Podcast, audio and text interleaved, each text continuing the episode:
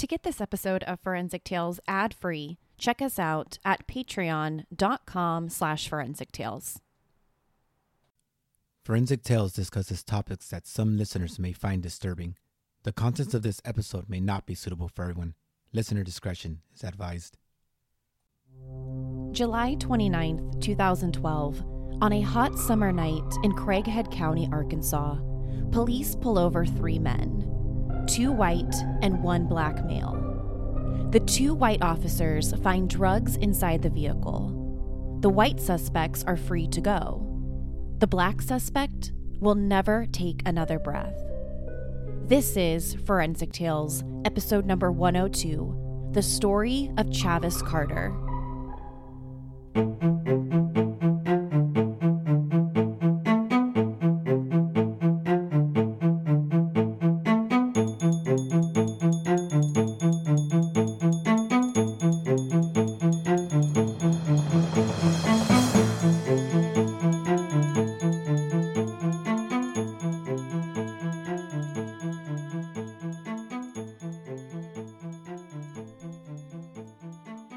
Welcome to Forensic Tales. I'm your host, Courtney Fretwell Areola. Forensic Tales is a weekly true crime podcast covering real, spine tingling stories with a forensic science twist. Some cases have been solved with forensic science, while others have turned cold. Every remarkable story sends us a chilling reminder that not all stories have happy endings. Sharing true crime stories isn't just about the story themselves, it's about getting justice for the victims and their families. True crime helps hold criminals accountable so they can't continue to cause us harm.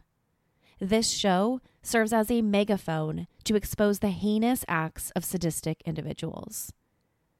As a one woman show, your support helps me find new exciting cases conduct in depth fact based research, produce and edit this weekly show.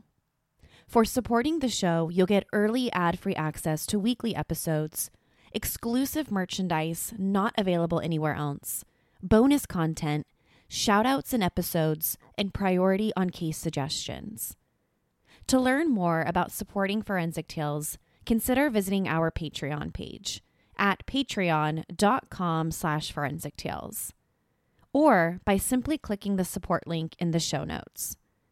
Before we get to the episode, I want to give a huge shout out and thank you to this week's newest supporter of the show, Christina M. Thank you so much, Christina. You can also support the show by leaving a positive rating with a review. Please continue to tell your friends and family who love true crime about us. Now, let's jump right into this week's case. At 9:50 p.m. on July 29, 2012, a concerned motorist called the Jonesboro Police Department. Jonesboro is a city located in Craighead County, Arkansas. It's the fifth largest city in the state. The caller told Jonesboro police officers that a suspicious car was out on the highway. The car was driving down the road without its headlights on. The motorist was concerned because the car might cause an accident on the dark Arkansas street. Officers Keith Baggett and Ron Marsh from the Jonesboro Police Department responded to the call. They drove down the street the 911 caller described. Then officers spotted the car. They flashed their emergency lights and instructed the vehicle to pull over. The officers assumed this was probably a simple DUI case. Someone had a little too much to drink. Unfortunately, they got behind the wheel and forgot to turn their headlights on. Inside the car were three 20 something year old males the driver and two passengers, one in the front seat and the other in the back. One of the passengers was African American and the other two were white. What happened after the police stopped the car is told by the Jonesboro Police Department. According to the police report, as soon as the officers approached the car, they smelt marijuana coming from inside.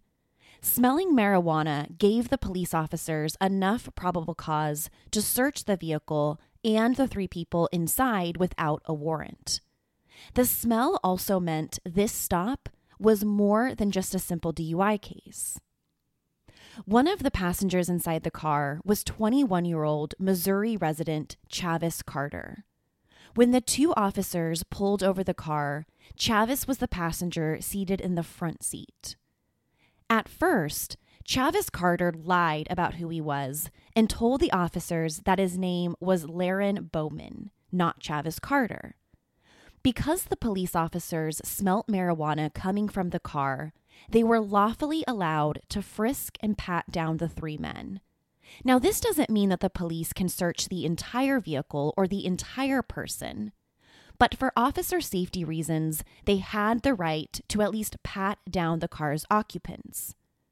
When the officers patted down Chavis, he found a small amount of what turned out to be marijuana inside of one of his pants pockets. Now, when I say a small amount of marijuana, according to the police report, the amount of marijuana found on him was equal to about $10. After finding the marijuana, the police officers are able to get Chavis's real identity. They learned that he wasn't Bowman, like he had said a few minutes ago, but he's actually 21 year old Chavis Carter. And after learning his real name, his true identity, one of the police officers went back to his patrol car to run a report on Chavis. Standard procedure anytime someone is pulled over. And when the officer ran the report, he discovered Chavis had an active warrant out of Missouri. According to court documents, a warrant had been issued for Chavis's arrest after he violated probation for a 2011 drug conviction where he pled guilty to selling marijuana. After the police officers discovered that Chavis had an active warrant, they placed him in the back of one of the police cars on scene without being handcuffed. At this point, he wasn't technically under arrest, but the officers wanted to make sure that he didn't try to run away while they searched and spoke to the other two men inside the car. So while Chavis sat in the back of the patrol car, the officers patted down the other two people inside of the car. Now, before I go any farther, I want to mention here that Chavis is black and the other two people inside the car were white. The two police officers who responded to the call, Officers Baggett and Officer Marsh, were also white. The officers needed to search the other two men because they had already found marijuana on Chavis, so they thought that maybe the other two men had something on them as well. But when they searched the two men, they didn't find anything illegal. No drugs, no weapons. They were perfectly clean. So both of them were released and free to go. They were leaving Chavis behind, uncuffed in the back of the patrol car. After the cops released the other two men, they had Chavis get out of the car. At this point, they handcuffed him and conducted a second search. This time, the officers conducted what is known as a search incident to arrest. Under our Constitution, we're protected from searches without a warrant. This includes searches of ourselves, clothing, our homes, and even our vehicles. But a search incident to arrest allows police officers to conduct a deeper search of person and property without a warrant.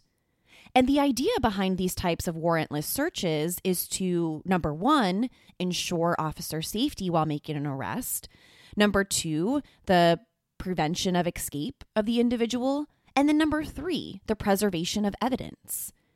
In this case, the police searched Chavis for a second time to, of course, ensure officer safety, and then number two, preserve any evidence. Because Chavis had an active warrant in Mississippi, the officers didn't know if he posed any danger or if he had any weapons on him.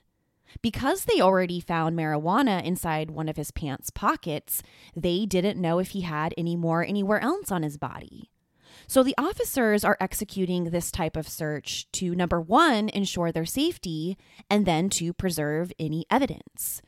And they can do all of this without a warrant. Now, according to the police report, they didn't find anything during this second search. They didn't find any drugs, no weapon was recovered, nothing. So, after finishing this second, much deeper search, they handcuffed him and put him back in the patrol car. And this is where our story truly begins. Let me tell you that what happened next is directly from the police report. Quote As the officers then returned to their vehicles, the second officer entered his vehicle and noted the smell of something burning and noticed Carter slumped over on the passenger side of the patrol unit. The officer then opened the rear door and noticed Carter unresponsive with a quantity of blood on him. At this point, he ran to the other officer to prevent him from leaving, and both officers returned to the second unit, opened both doors, and began to attempt to assist Carter and summoned an ambulance. The ambulance arrived and transported Carter to the hospital, where he died a short time later. End quote. The report then goes on. Investigators were called to the scene and began processing the evidence, photographing and securing evidence. A small 38 caliber Cobra semi-automatic firearm was discovered, as well as an expended case and a projectile which was recovered in the rear of the vehicle. End quote. Let me stop here for a moment because I want to talk about this gun.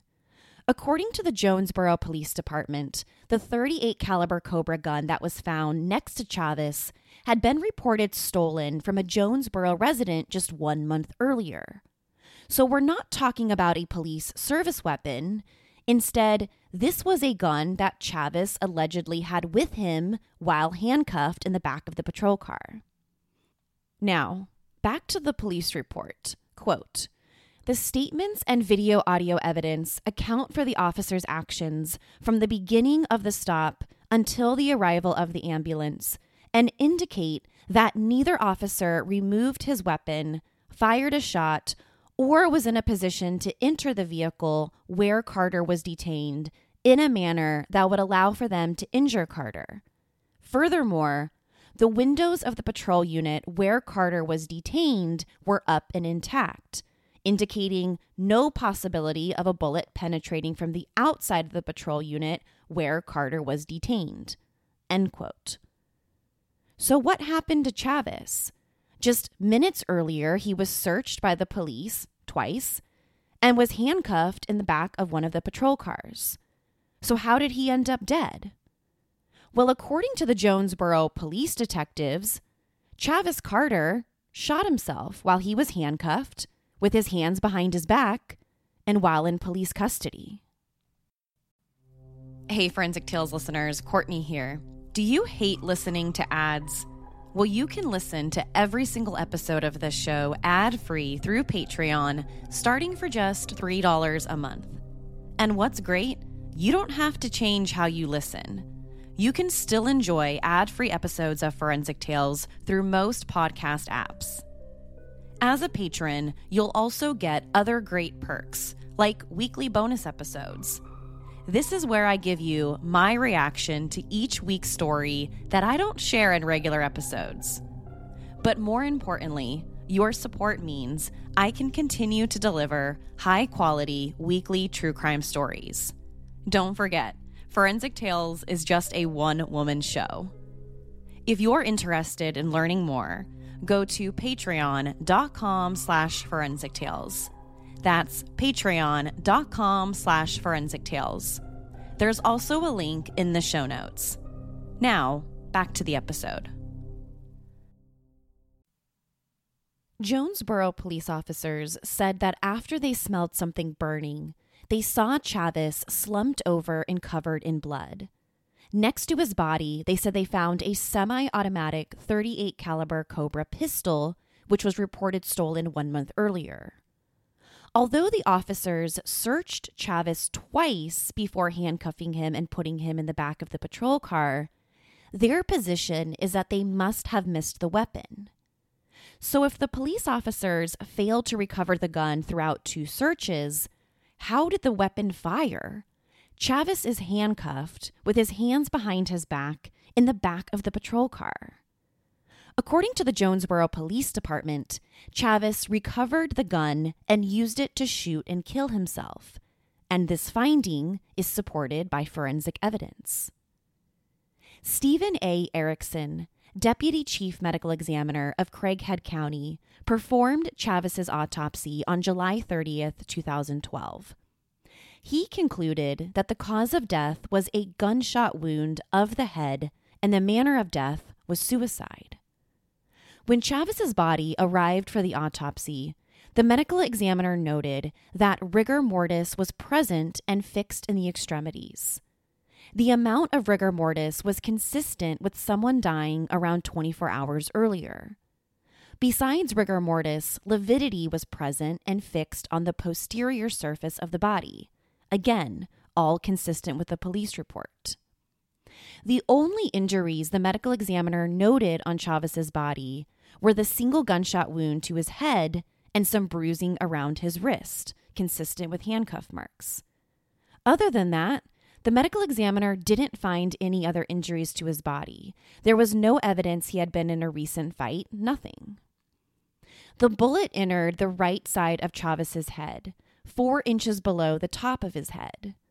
The entrance wound measured 7 16th of an inch by 3 fourths inches, a typical size wound for a 38 caliber handgun. In the soft tissue of the wound, the medical examiner found dense soot. This soot indicates that someone fired the gun, either touching Chavis's skin or was very, very close to it. For the gun to leave behind dense soot in the wound, it would have had to been fired at close range. The next thing the medical examiner looked at was the bullet's direction. We know that Chavis was handcuffed with his hands behind his back. So, determining the bullet's direction helps determine whether or not Chavis could have pulled this off. According to the medical examiner's report, the bullet's direction was, quote, primarily right to left with a slight backward and downward deviation. Now, to create this path, Chavis would have had to hold the gun in his right hand and fire to the right side of his head, causing the bullet to take the slight backward and downward path before exiting on the left side of his head. Would this be difficult to do, especially being handcuffed? Yes, absolutely. But impossible? Well, according to the medical examiner, no, not impossible. Craighead County medical examiners ordered a full toxicology report. We know that Chavis had a small amount of marijuana on him and the car smelled like marijuana. But they wanted to find out if he had taken any other drugs that may have led him to shoot himself. Generally speaking, marijuana isn't the type of drug that leads to many suicides, and it isn't known for causing extreme delusions or anything similar. Maybe some people will experience paranoia while smoking marijuana, but that's it. So, finding out what may have been in Chavis's system at the time of his death could be valuable in figuring out exactly what happened. The toxicology report showed that Chavis had methamphetamine, anti anxiety medication, marijuana, and a few other drugs in his urine and blood. These drugs in both his urine and blood are important because our bodies metabolize drugs differently in our blood and in our urine. Typically, drugs will clear the blood first, but then can be detected in our urine several days later. The medical examiner noted a methamphetamine level of 0.38 micrograms per milliliter in Chavis's blood. His amphetamine level was at 0.12 micrograms per milliliter. So let put, let's put these levels into perspective. Chavis's intoxication level matters when he was arrested. The Winek's drug and chemical chart is one of the best tools available to interpret levels of drugs and chemicals found in blood and then translate them to blood levels. This chart lists every known drug and chemical and says how much is considered normal, therapeutic, toxic, or lethal. Normal refers to the amount of drug that typically is found or produced in our systems. Therapeutic blood levels would refer to the amount of normal drug when administered for therapeutic or medicinal reasons. Then the following two levels are toxic and lethal. At a certain point, when the drug or chemical has a higher concentration in the blood, it becomes toxic or lethal. Toxic blood levels of any drug or chemical are associated with severe toxic symptoms in humans, and of course, we know what lethal blood levels mean. So, using this chemical chart, Chavis had toxic levels of both methamphetamine and amphetamine in his blood at the time of his death. The Craighead County medical examiners ruled Chavis's death a suicide based on these findings. Case closed. They believed that the forensic evidence was strong enough. They didn't need to explain how or why this could have happened. The Jonesboro Police Department released a statement saying that the two officers who responded to the call basically did everything right. They searched Chavis twice, but they must have missed the gun on both searches. The police even released their own reenactment video that shows four different police officers demonstrating how Chavis could have done it. The officers, whose faces are blurred out in the video, are all of different heights and weights, from 5'5, 120 pounds, all the way up to 6'2, 180 pounds. And just for reference here, Chavis was around 5'8 and around 160 pounds. But in all four of these instances, the police officers were all successfully able to pull a hidden gun while handcuffed and were able to raise their hands high enough to place the gun against their temples. The police video seemed to suggest that yes, it was challenging to do, but no, it was not impossible, at least according to the Jonesboro Police Department. Now, in a public statement to the Associated Press, Jonesboro Police Chief Michael Yates said that it's obvious his officers missed the weapon on the first search. But, quote, it is likely since he was placed into the car unhandcuffed the first time that he had an opportunity to stash the weapon in the car. The second search, which was more thorough and inclusive, did not disclose the weapon either. End quote. So the Jonesboro Police Department isn't saying that its officers simply missed the gun on both searches. According to the police, it's possible that Chavis left the gun inside the patrol car, and that's why they didn't find it the second time. But not everyone was convinced.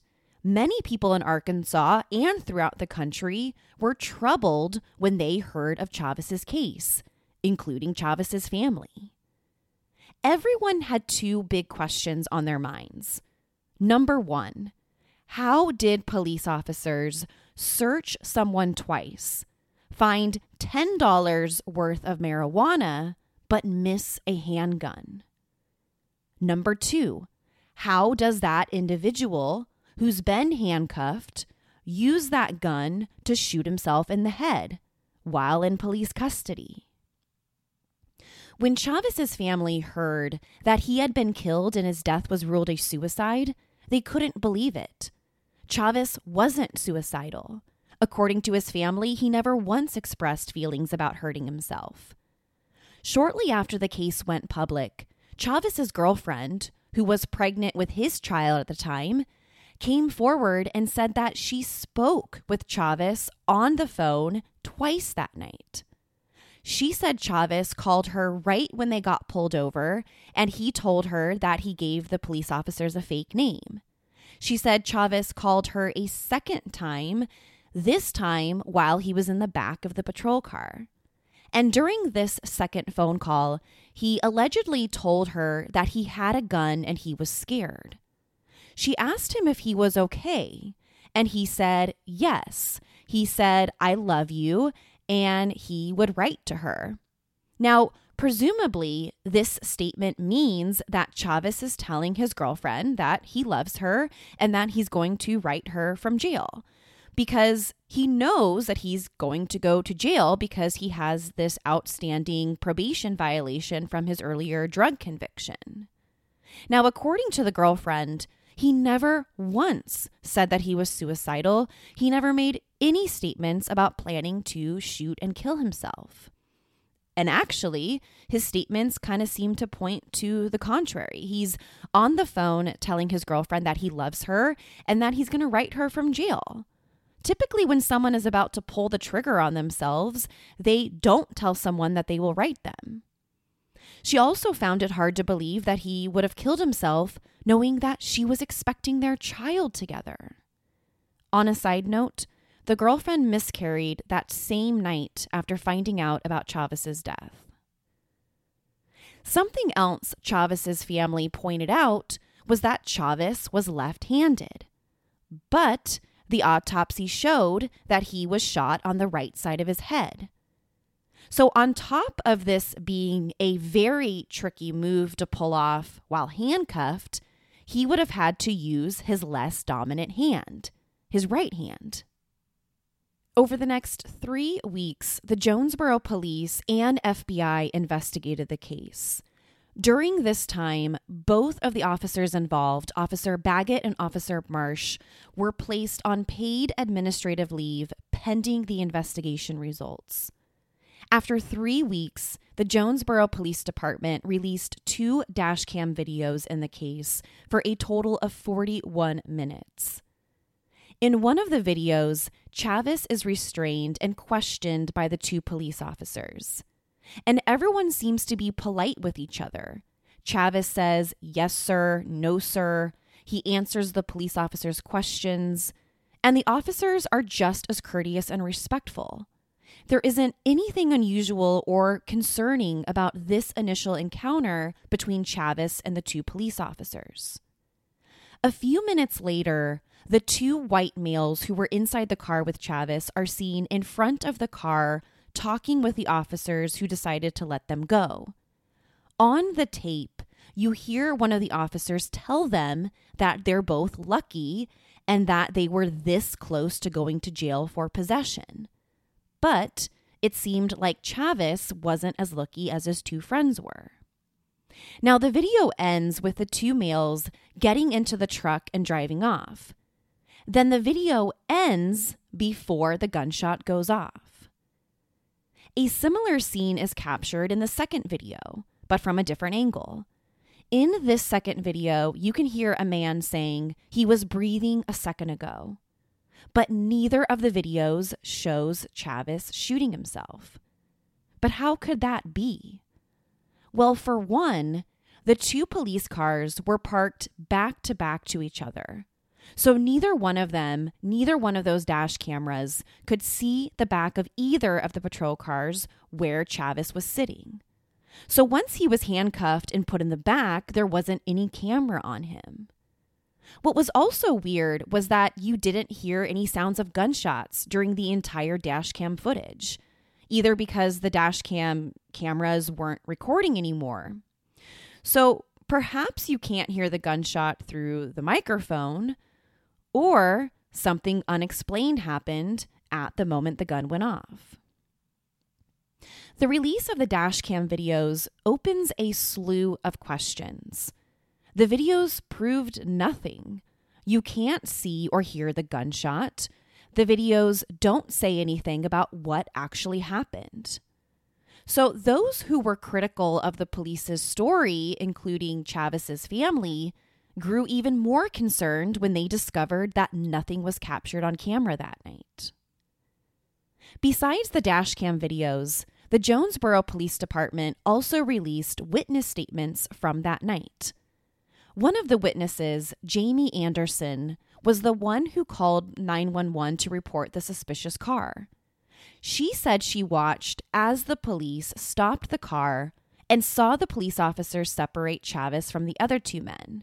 And then about 15 minutes later, she said she heard a loud pop.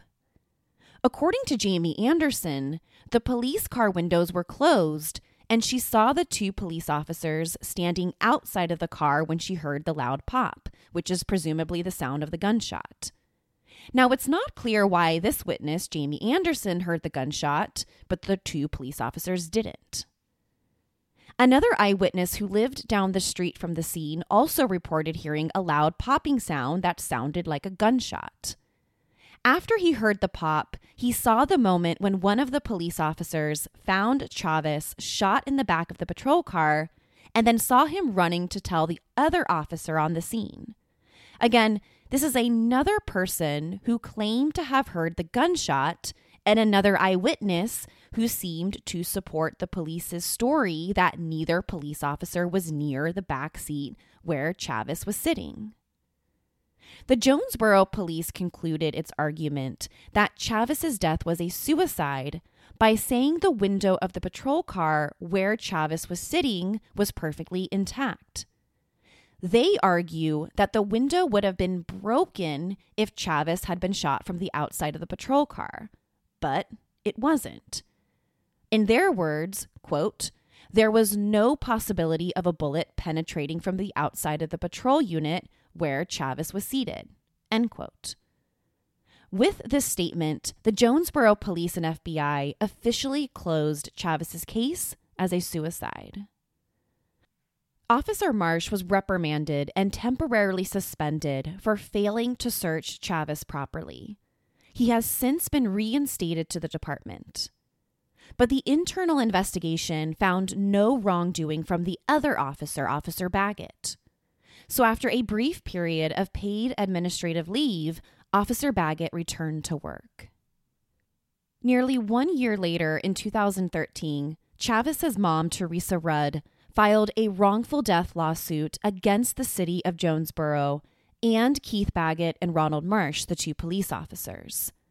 She also filed a lawsuit against Jonesboro Police Chief Michael Yates. She filed the lawsuit in the United States District Court of the Eastern District of Arkansas.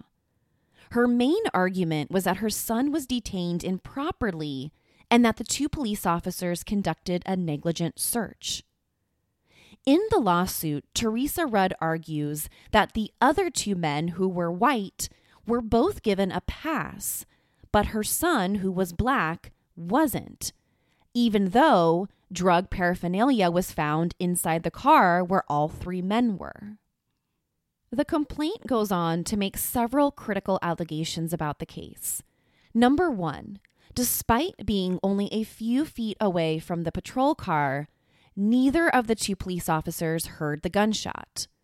Number two, one of the police officers admitted to picking up the gun reportedly used in Chavis's death, but when fingerprint analysis was done on it, there weren't any fingerprints. None. None that belonged to the police officers and none that belonged to Chavis. Number three, Chavis was alive when the two officers found him in the patrol car, and one of the officers used his personal cell phone to take pictures of him. Number four, immediately after the incident, the police car was washed down, destroying any evidence. And then finally, number five, one of the officers, Officer Marsh, used an audio recording device to quote, record all of his interactions with individuals with whom he made contact with that night. But Officer Marsh claims that the memory card on this device was somehow lost somewhere between Chavis's death and the police station that night. After bouncing through the legal system for years, Judge Kristine Baker dismissed the civil lawsuit in March of 2017. In her ruling, she said, quote, "The court is not aware of any authority establishing that a neglectful or negligent search conducted by an officer violates a suspect's Fourth Amendment rights. While courts have found that the Fourth Amendment was violated in cases where excessive force was used or the manner of a search results in the destruction of property, there is no authority known to the court supporting Miss Rudd's negligent search theory. The judge is simply saying, look, poor searches don't violate constitutional rights, Because these two officers clearly conducted bad searches by not finding the gun, that doesn't mean the search was unconstitutional. In fact, it's the opposite. These police officers didn't search correctly. If the search were excessive or forceful, they would have found the weapon. The ruling was devastating to Chavis's mother and family. They firmly believe there's much more to this story. Chavis was left handed. To them, it seemed impossible that he could have retrieved his concealed gun and shot himself in the right temple, all while having his hands handcuffed behind his back. There were no fingerprints found on the gun, no fingerprints belonging to Chavis, and no fingerprints belonging to either of the police officers. Chavis called his pregnant girlfriend while in the back seat of the patrol car, telling her that he loved her and that he would write her from jail. And finally, when the two dashcam videos were released, neither footage captured the moment when the gun fired. So that's it. End of story. Unfortunately, in today's America, this is the case. Racial profiling has been an injustice for decades. In today's climate, the social, racial, and political divide is at an all time high. We need our governing bodies and citizens to do better. So when incidents like this occur, there are no questions and no fingers to point. To share your thoughts on Chavis Carter's story, be sure to follow the show on Instagram and Facebook at Forensic Tales. Do you think his case should be reopened and investigated as something else? Or do you agree with the police and the autopsy findings? To find out what I think about the case, sign up to become a patron at patreon.com slash forensic tales. After each episode, I release a bonus episode where I share my personal thoughts and opinions about the case.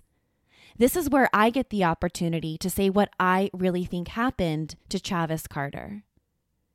To check out photos from the case, be sure to head to our website, forensictales.com. Don't forget to subscribe to Forensic Tales so you don't miss an episode. We release a new episode every Monday. If you love the show, consider leaving us a positive review or tell friends and family about us. You can also help support the show through Patreon. Thank you so much for joining me this week. Please join me next week. We'll have a brand new case and a brand new story to talk about. Until then, remember, not all stories have happy endings. Forensic Tales is a Rockefeller audio production. The show is written and produced by me, Courtney Fretwell Areola. For a small monthly contribution, you can help create new compelling cases for the show, help fund research, and assist with production and editing costs. In addition, for supporting the show, you'll become one of the first to listen to new ad free episodes and snag exclusive show merchandise not available anywhere else. To learn about how you can support the show, head over to our Patreon page, patreon.com slash forensic tales, or simply click the support link in the show notes. You can also support the show by leaving a positive review and spreading the good word about us. A true crime friend of yours is a true crime friend of ours. Forensic Tales is a podcast made possible by our Patreon producers Tony A., Nicole L., William R., David B., Sammy, Paula G., Selena C., Nicole G., and Christine B. If you'd like to become a producer of the show, head to our Patreon page